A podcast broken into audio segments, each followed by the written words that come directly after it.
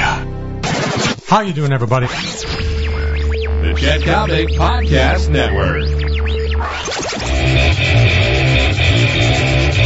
Welcome to Sports Court, a podcast where Chicago sports broadcasting pioneer and a national legal expert get into the legal goings of sports. And now your hosts, Chet Coppock and Lester Munson. We have got uh, topicality galore, and we're joined, of course, by ESPN legal analyst Lester Munson. How you doing, everybody? I'm Chet Coppock. Welcome once again to uh, Sports Court. Lester, right off the top, uh, you and I are in concurrence that uh, it's a waste of time after ball games for uh, Lou Piniella to meet with the uh, media. Lou uh, trots out, uh, looks very avuncular, very grandfatherly, says absolutely nothing. But, uh, you know, every once in a while, Lester, Lou will reach back and come up with a quote which I find to be really, really provocative. Now, after Sunday's ball game and uh, that uh, horrendous seventh inning, a repeat of the seventh inning on uh, Friday against the Reds, following the game, uh, Lou said, and I quote, uh, we figured we'd score runs with more consistency and hit more home runs. That hasn't happened. now, now that's got away with the only thing we have to fear is fear itself. That has not happened. No kidding, Lou. Thank goodness we have these press conferences. I, I would. I'm, I'm a Cub fan. I'm not a baseball writer. I want the press conferences to come to an immediate end. I don't want to hear from them. It's embarrassing. All these platitudes, all of this manager speak, all of these baseball cliches. I want him to be sequestered somewhere until they win seven games in a row. Then he could have a press conference, but even then, I have my doubts. Well, I, I see where you're coming from, but the immediate problem is very simple, and you know this as uh, a member of the sports law community. If Lou Piniella determined and the Cubs determined no post-game press conference, the Baseball Writers of America Chicago chapter, in unison with their brothers and sisters around the country, would file an immediate protest and force Lou Piniella to have a post-game press conference. And they would be successful when they did that. Uh, I have always thought that those press conferences were a complete waste of time. There is no lower form of journalism than the press conference, and uh, I am very tired of them. And but you're right, Chet. The the, the base the, there there are contracts, there are rules, there are structures in place so that the manager must come out, sit there, and ask and answer questions that are occasionally are embarrassing. And then he comes up with this. That has not happened. Even what was the guy? Corky Miller hit a home run yesterday. Derrek Lee and Aramis Ramirez can't hit anything. Corky Miller hit his fourth home run after 10 years in baseball. That that's the way the Reds and the Cubs were play, playing yesterday. All right, uh, from one negative to another. Tiger Woods, uh, in your legal opinion, in your uh, moral opinion, are we looking at a golfer who has gone south because of uh, uh, the problems with Elin, or are we looking at a golfer who may well, somewhere down the road, be exposed as one who has used either steroids or HGH? I think there's a lot of things going on here, Chet. Steroids and HGH easily could be one of them. Dr. Galea, the Canadian doctor who specializes in a steroid cocktail that includes human growth hormone, visited Tiger Woods on at least three occasions that we know of.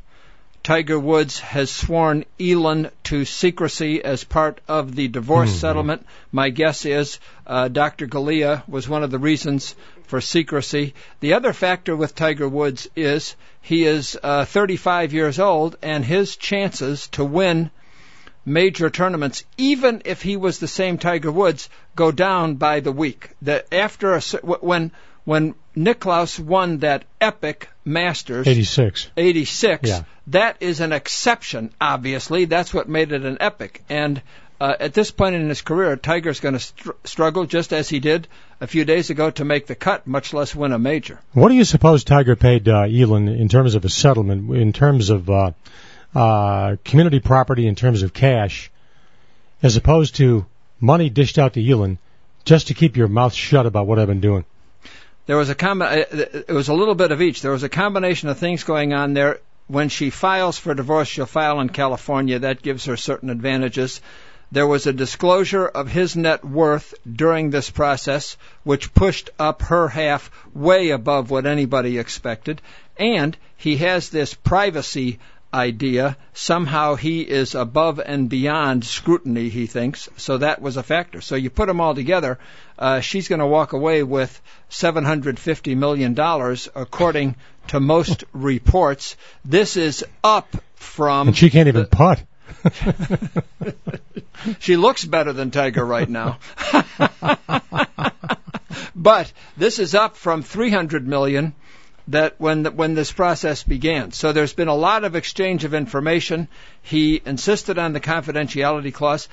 Ironically, Elin and her sister, her twin sister, who is this power-packed lawyer from London, that they were not intending to write a book or do anything anyway. They're not like that. They they had no interest in that. So Tiger's paying them a lot of money for something they weren't going to do anyway. All right, uh, you're Commissioner Lester Munson of the PGA Tour. You have to look at the uh, immediate future and say Tiger Woods is a non-factor. He is no longer a major television drawing card. Well, he is if he's in contention on a Sunday. Right. He might be a drawing card, but the impact of Tiger Woods basically is gone. What do you do right now to save a tour that is devoid of stars without Tiger Woods? Uh, th- that's a real challenge. Uh, the PGA Tour is going to have to reconsider what it's doing. Obviously, Tiger Woods was was made the market for television for them for the last uh, 10 years. There's no question about it. Now what do you do? David Toms and Rocco Mediate are going to be sudden icons in the world of golf? I don't think so. If you go down the list of who is in the final day of the tournament, there's maybe four names there that you can recognize, and it's they're going to have a serious problem adjusting away from a one-man sport. You know, uh, Lester, if uh, Rocco Mediate right now walked into a Gibson's restaurant over on uh, Rush Street, you know what the reaction would be? Uh, waiter, can you get me another shrimp cocktail? yeah. Who would know him? Who would yeah. know David Toms? No, they, they. I think the only recognizable golfer in the world besides Tiger Woods, there might be a couple of them. Uh, Phil Mickelson, and maybe because he's a charismatic young guy who's never won a major, Sergio Garcia. That would be it. That would be it. Any any of the rest of those guys, if they walk into Gibson's, they'd have to go to the maitre d and give a calling card if they want their name in the column as who was at Gibson's that night. All right, uh, Lester, down there in uh, Athens, Georgia, we seem to have a, a minor problem with uh, athletic director uh, uh, Damon Evans making 550 dollars to serve as AD for the uh, for the Dogs. Uh, uh, how soon will he be uh, offering up his resignation speech? I would guess that uh, Damon Evans uh, probably is going to be gone uh, within the next couple of days. This guy, unbelievable. Five minutes before his new contract was to kick in, 11:55 on the evening of June 30, he is pulled over by a state trooper. An incredible set of police reports have now uh, emerged, as they must. The, the uh, he's in the car with a 28 year old woman. His wife and two kids were at home and the trooper says to him, uh, Sir, what are those red women's panties doing sitting in your lap? And his reply, recorded in the police report, was, Well, she took them off, and so I'm keeping them. I'm trying to get her home. Un- th- this, this is the statement that is in a police report that everybody in the world can see. This guy had just received a raise of $110,000 per year, and as you said, Chet, he was going to make 550 as the athletic director for the Georgia Bulldogs. You know, when you get right down to it, Lester, how perverse is our world? When the Atlanta Hawks give Joe Johnson, who is really JAG with a jump shot, a max out contract, when the Knicks reportedly are telling LeBron, come fly to New York, you'll make $2 billion in outside revenues the moment you sign with us. And you look at the Chicago public school system with illegals, graft, red tape, misappropriation, lousy computers, terrible grad rate. Here is the most embarrassing school system in America, and we're worried about whether or not LeBron James is going to be a bull it really does make you wonder what's going on here. I, I, and things do not seem to be moving in the right direction on any of these things. The uh, thanks to a failure of leadership at the state level here in Illinois, uh, thanks to the intractable mess that you described so well in the Chicago Public Schools, it, it's a very sad commentary, and you do wonder uh, where uh, American priorities may be. Well, Lester, uh, there are so many popular and positive things we could be talking about right now. Um, have the Detroit Lions just cornered the market on on misery? Is there is there some god of karma who says that the the Lions must suffer just because they are the Lions? If I were a member of the Ford family, not the Ford family of fine cars, the Ford family that owns the Detroit Lions, William Clay Ford Jr., and he finds out that the president that he had picked to replace Matt Millen, a guy who has struggled with alcohol problems, he is pulled over. He, he thought he was clean and sober for a year and a half, and then on the way home from a golf charity event, decides to stop for a few and gets pulled over. the poor guy. I mean, there are no red panties in this one. This is just a sad case of a guy with a problem who gets pulled over. You can see the video. Go to the Free Press uh, website. There's a video of this pathetic character trying to do the tests that you do when you're pulled over on a DUI. Stick your arm out and have your index finger t- touch your nose. He couldn't do it.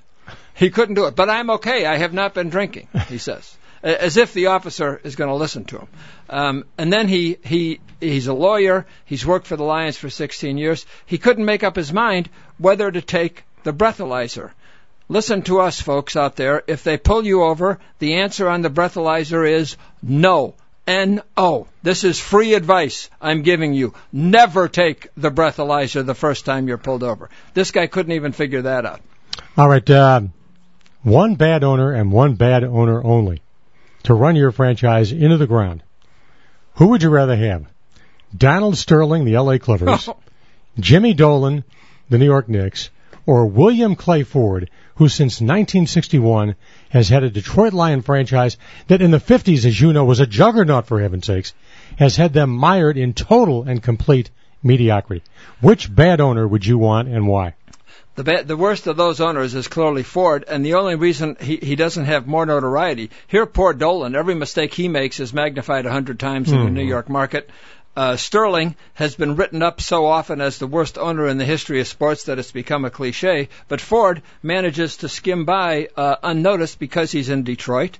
And as you say, the Lions were one of the great franchises. Oh. Fantastic, interesting teams. Mike Schmidt, all those guys. It was fun to watch them. One of the highlights of the Bears season in those years was playing the Lions sure. twice. Now it's a joke. I mean, it, it's uh, it's a whole different thing. All right. Uh, Lester, the Chicago Cubs on my uh, on my chart right now, I have the over under on uh, total losses for the Cubs here in uh, baseball uh, uh, 2010. I'm now going with uh, uh, a scorecard of 94 losses, over or under. I think they could probably have a real good second half of the season and lose only 93. but it's going to be a struggle. Some guys who have not produced are going to have to produce. This is a disappointing season. I am a Cub fan. We always expect good things. I actually thought when I saw Zambrano showed up in shape, when I thought Ramirez was going to be healthy, I thought they were going to have a decent year, but that, that clearly is not the case. Well, there was a headline in the uh, New York Post that you uh, evidently missed uh, this morning. It was right on the back page. I read uh, as follows. Zambrano to shrink. Please stay hydrated. yeah. Now, when is he going to come back? He might be back in August. I I, I don't know what's going to happen. Well, yet. somebody's going to have to pay the tab. I mean, uh, yeah. the Ricketts family can only go on so many safaris, can only go on so many goodwill junkets.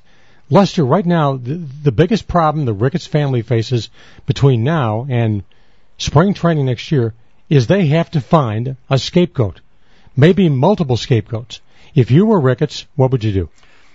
If I'm Ricketts, uh, I've made up my mind right now that Hendry and Piniella are gone. I've made up my mind that the pitching coach, Larry Rothschild, is also gone. And I am convinced that the Cubs get inferior medical care and that the trainers have no idea what they're doing. There are too many injuries on Cubs players that come back a second time, just as the Ramirez injury has now surfaced again. So that I would clean house on everybody. The Ricketts have been very patient. They did not come in with a lot of bluster. They didn't come in knowing everything, but now they've watched this, and I think. I, I, I hate to say this, it looks to me like they have to start over. Kind of interesting. Uh, John McDonough joins the Chicago Blackhawks, assigns uh, a team doctor, unheard of, a team doctor to travel with the club. His feeling being contact sport, physical um, uh, wear and tear we really should have a doctor with these guys. You're telling me the Cubs are receiving inferior medical care. I don't have any doubt about it. And McDonough has a, a that's a wonderful idea. It is so contrary to the culture of hockey. Just think about it. These guys are Mhm. tough. We get banged on our head. We dislocate some joint. We come back out and play. If they have a laceration on their face, they stitch it up, come back out and play. It's the ultimate tough guy sport. But McDonough is thinking very clearly about the welfare of his players. He knows they need help. The doctor's right there. It's a, it, everybody else will now have to do this, like so many John McDonough innovations. Uh, by the way, if you're scoring at home and you're curious, uh, uh, Georgia Red Panties, the Detroit Lions, Honolulu Blue and Silver. Uh, that uh, takes care of this edition of Sports Court for uh, my good friend Lester Munson and our marvelous friends at American Taxi, Chicago's premier suburban taxi service. I'm Chet Coppock. We'll catch you next time around. So long, everybody.